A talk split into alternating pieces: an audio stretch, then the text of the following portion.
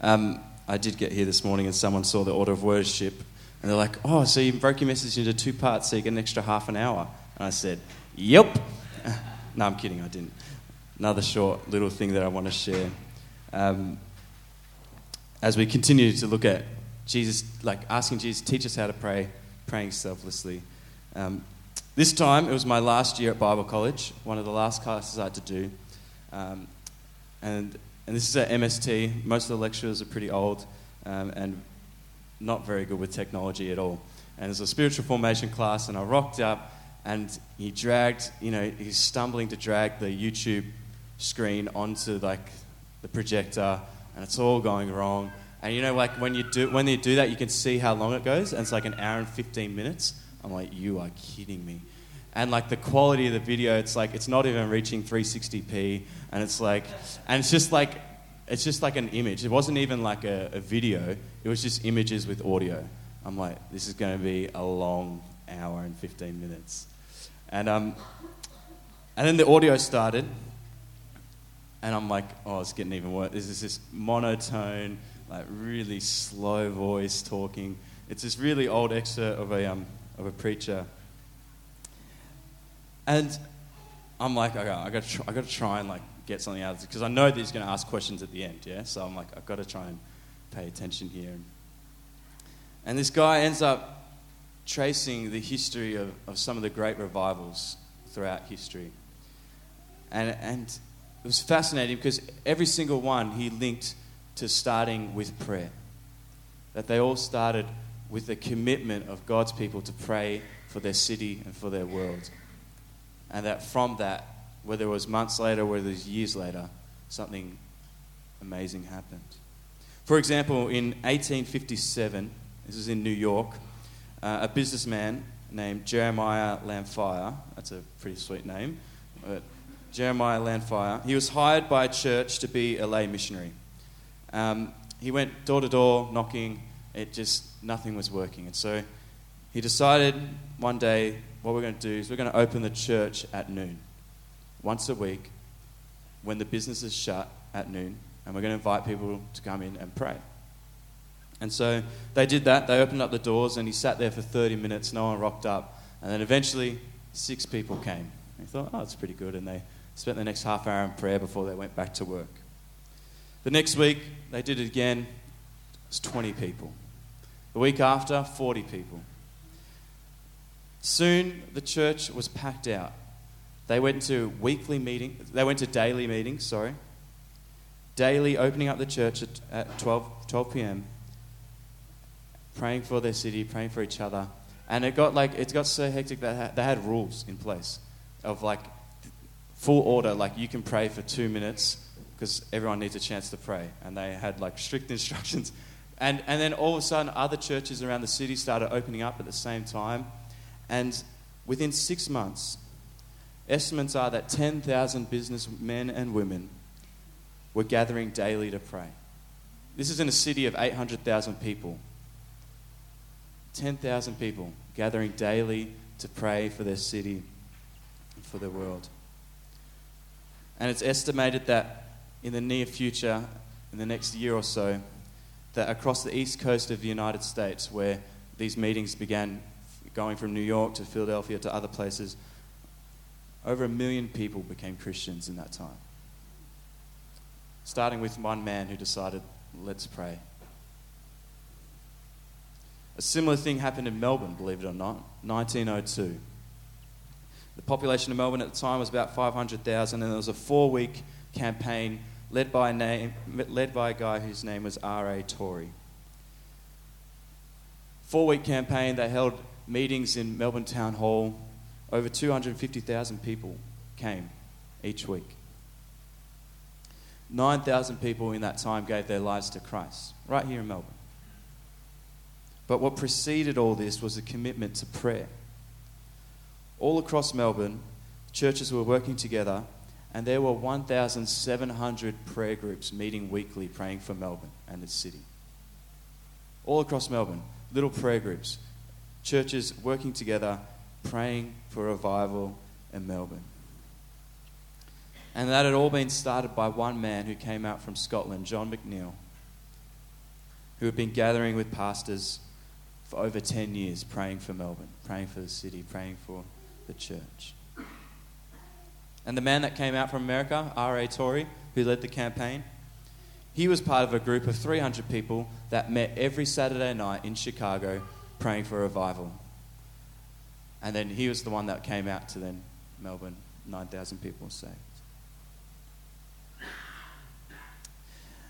And so I just think, what if we actually got heart of this? What if we actually captured this thing of like... Because I think we all go, oh, I want God to work in our community. We want God to work in our in our city, in our world. We want God to do these things. But are we actually willing and committed to actually pray for that to happen? Because otherwise, I don't think it will. We can go out and run programs and, and, and send missionaries and do all these things. But unless we are committed to prayer, will it actually happen? And I think we need to really look at ourselves. I need to look at myself, and we need to look at our church and go, are we willing to pray for God to work? Just to get on our knees, fold up our hands, stop doing things and just pray. Because that's the only way that things will happen. Unless the Lord builds the house, in vain its builders strive. That's what we're called to do. So if you have your Bibles, we're going to read First Timothy two, a few verses from there, where Paul encourages Timothy to pray and pray selflessly. First Timothy two, verse one to four, it says, "First of all then, I urge that supplications, prayers, intercessions, and thanksgivings be made for all people, for kings and all who are in high positions, that we may lead a peaceful and quiet life, godly and dignified in every way. This is good, and it is pleasing in the sight of God our Saviour, who desires all people to be saved and to come to the knowledge of the truth." Now, Paul writes to Timothy, he says, supplications, prayers, intercessions, thanksgivings, not just for your church, not just for your kids, not just for your church, but for all people. For your kings and all those who are in authority. Paul emphasizes all people. He says, pray for all people. And he says later on in verse four, because God desires all people to be saved. All people to come to the knowledge of Christ. That's the heart of our Father. That's the heart of God, that all people would come to know Him. And may that be the heart of our church, that we desire all people in this world to know Him. And therefore, yes, we'll go and share the gospel, and we're going to talk. That's the next trait that we're going through in June and July. So yes, we're passionate about that, but we'll also go, we need to pray. We need to pray for all people. And that Paul also specifies that we're to pray for the kings and all those who are in high positions, so that we may lead a peaceful and a quiet life. That we do that because we actually believe that God can change things. That God can actually change the hearts and the minds of our leaders. We pray for them, knowing that actually God is over all, that God is the supreme authority. In Proverbs twenty-one, Solomon writes that the king's heart is a stream of water in the land, in the hand of the Lord. He turns it wherever he will. The wisest man to live says that the king's heart is a stream in, of water in the hand of the Lord. He turns it wherever He will. That we actually believe that God can, can change things. In Psalm Psalm chapter two, it talks about David who writes, and he and he writes about, you know, how the kings of the earth make plans and they, they plot their things, and it and it says that He who sits in heaven laughs. God God sits in heaven, not because He's, you know, mean, but because He goes, He He's the ultimate authority. He's the one that, in the end, is in control and makes the plans. And so, when's the last time that we've really prayed for our political leaders, for our, the kings and our queens? Not just like, I mean, the royal wedding last night's kind of, you know, not just adored them and looked, oh gosh, they live a pretty good life, but actually pray for them and and, and celebrate them and, and ask God to work through them. You know, and the challenge for me is not just to pray for the political leaders that I agree with or the ones that I like, or the ones that are Christian. You know, Paul's writing to Timothy in the time of Emperor Nero, which I think Andrew talked touched on the last couple of weeks ago. This is one of the most corrupt and cruel emperors ever. He horrifically persecuted Christians. And here's Paul writing to Timothy saying, pray for him. Pray for the king. Pray for the... Even if he's evil, even if he's doing horrific things, pray and trust that God is in supreme control. Psalm twenty-two says, all the ends of the earth shall remember and turn to the Lord, and all the families of the nations shall worship before you, for kingship belongs to the Lord, and he rules over the nations. Once again, we come to prayer with this confidence that actually God is over it all, that that that he rules over the nations. Every knee will bow, every tongue will confess that he is Lord. And so we pray for our city, we pray for our leaders, we pray for all people, and we pray for their welfare, their completeness, their wholeness, their, their shalom, and we pray ultimately knowing that they would know Jesus, and we pray trusting him, trusting that he will work, that he's in control, and that in the end he's the true source of unending peace, the perfect Savior and King.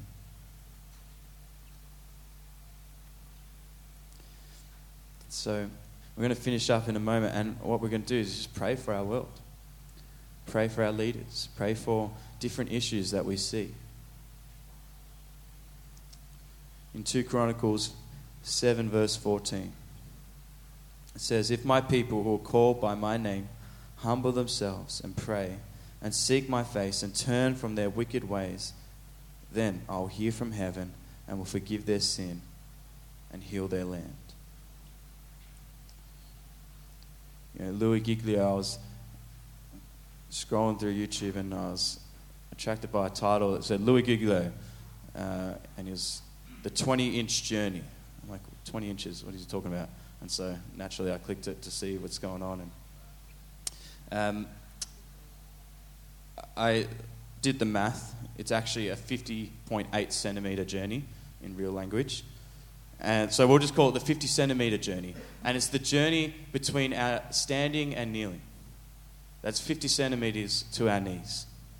And he, and he was he was talking about this, and he was saying that like that's that's the distance, that's the journey we need to take as God's people, to actually get on our knees and pray for our country. And this is around the time of the elections and stuff. And he says that, like, we need to pray for our leaders and our, our, and everything in that. That what if we actually got on our knees and said, God, we, we need you. And there's nothing there's nothing magical about it, but it's it's it's a, a posture of recognizing our own brokenness and, and God's power and his worth as king. You know, the royalty comes in and everyone gets on their knees. It's a, this is one of Glenn's lines that he used to, it's a, it's a physical representation and a physical reminder of a spiritual reality. Just like when we lift our hands in worship, it's a, it's a physical action and a physical representation of a spiritual reality, that God is above all, that God is worthy to be praised. There's nothing magical about it. There's nothing... You know, I can't think of the words. Uh, super, super. No. Anyways, anyway, uh, like it's like when we baptize, when we baptize people. Once again, it's a it's a physical representation of a spiritual reality that they are a child of God and in his promise and in his covenant. So same thing when we fall on our knees, it's a physical representation of a spiritual reality that Jesus is king and that we are nothing without him. And that we're surrendered to him and that we're subject to him and that we're trusting in him. So God says, if my people, if my people humble themselves and pray, he will hear us, he'll forgive us and heal their land. You know, what if the welfare, the completeness, the wholeness, the shalom of our city or our nation or our world, what if that's resting a little bit on our prayers? that God is waiting for his people to pray, and then he'll heal our land. What if the hearts of our kings and leaders are able to be turned like a stream in the hand of the Lord, and God is waiting for us to pray? Now, don't get me wrong, God doesn't need us. God can work powerfully without us, and he does. But he's also called us and invited us into this journey to pray and to pray selflessly for our world and to be a part of what he's doing. He's called us to intercede for our country, for all people, to seek the welfare of our city, to lift up our kings and our queens and our leaders, trusting that our prayers will actually change things. And so this morning, I'm just going to invite us to actually just do that, to fall on our knees and pray. That we'll just cry out to God for our city, for our nation, and for our world, trusting that he is over all of it, and that he will work, and that he is in control, but praying for God to change and to bring about his kingdom on earth as it is in heaven. And so... Um, We've got a few, I've got, I've just tried to gather some prayer points, because some people go, well, I don't know what to pray for, so I've just whacked a whole bunch on there. There's probably heaps more that you can think of, and that's A-okay. You pray. Um, these are just suggestions. If you go, I don't know what to pray for, well, then you can look to the screen and find some things. Um, but I'm like, I'm dead serious. We're going to get on our knees and we're going to pray. And we're going to pray like, in my mind, it's like Africa style, where it's like everyone just starts praying. All right, we're not going to sort of, you know, have this. I know, I'm not having a shot at it, but like, you know, sometimes it's so like ordered and it's awkward silence and stuff. We're just going to just pray out loud, and you just pray what's on your heart for our city, for our nation, and for our world. And after that, I'll wrap up, and then we're going to sing some songs at the end. So if you are physically able, I'm going to invite you to fall on your knees and move the chairs out if you need. And if you're comfortable with it, we're going to do it. And we're, I'm just going to leave it open and just start praying. Let's just start praying for our world, for our city, for our nation.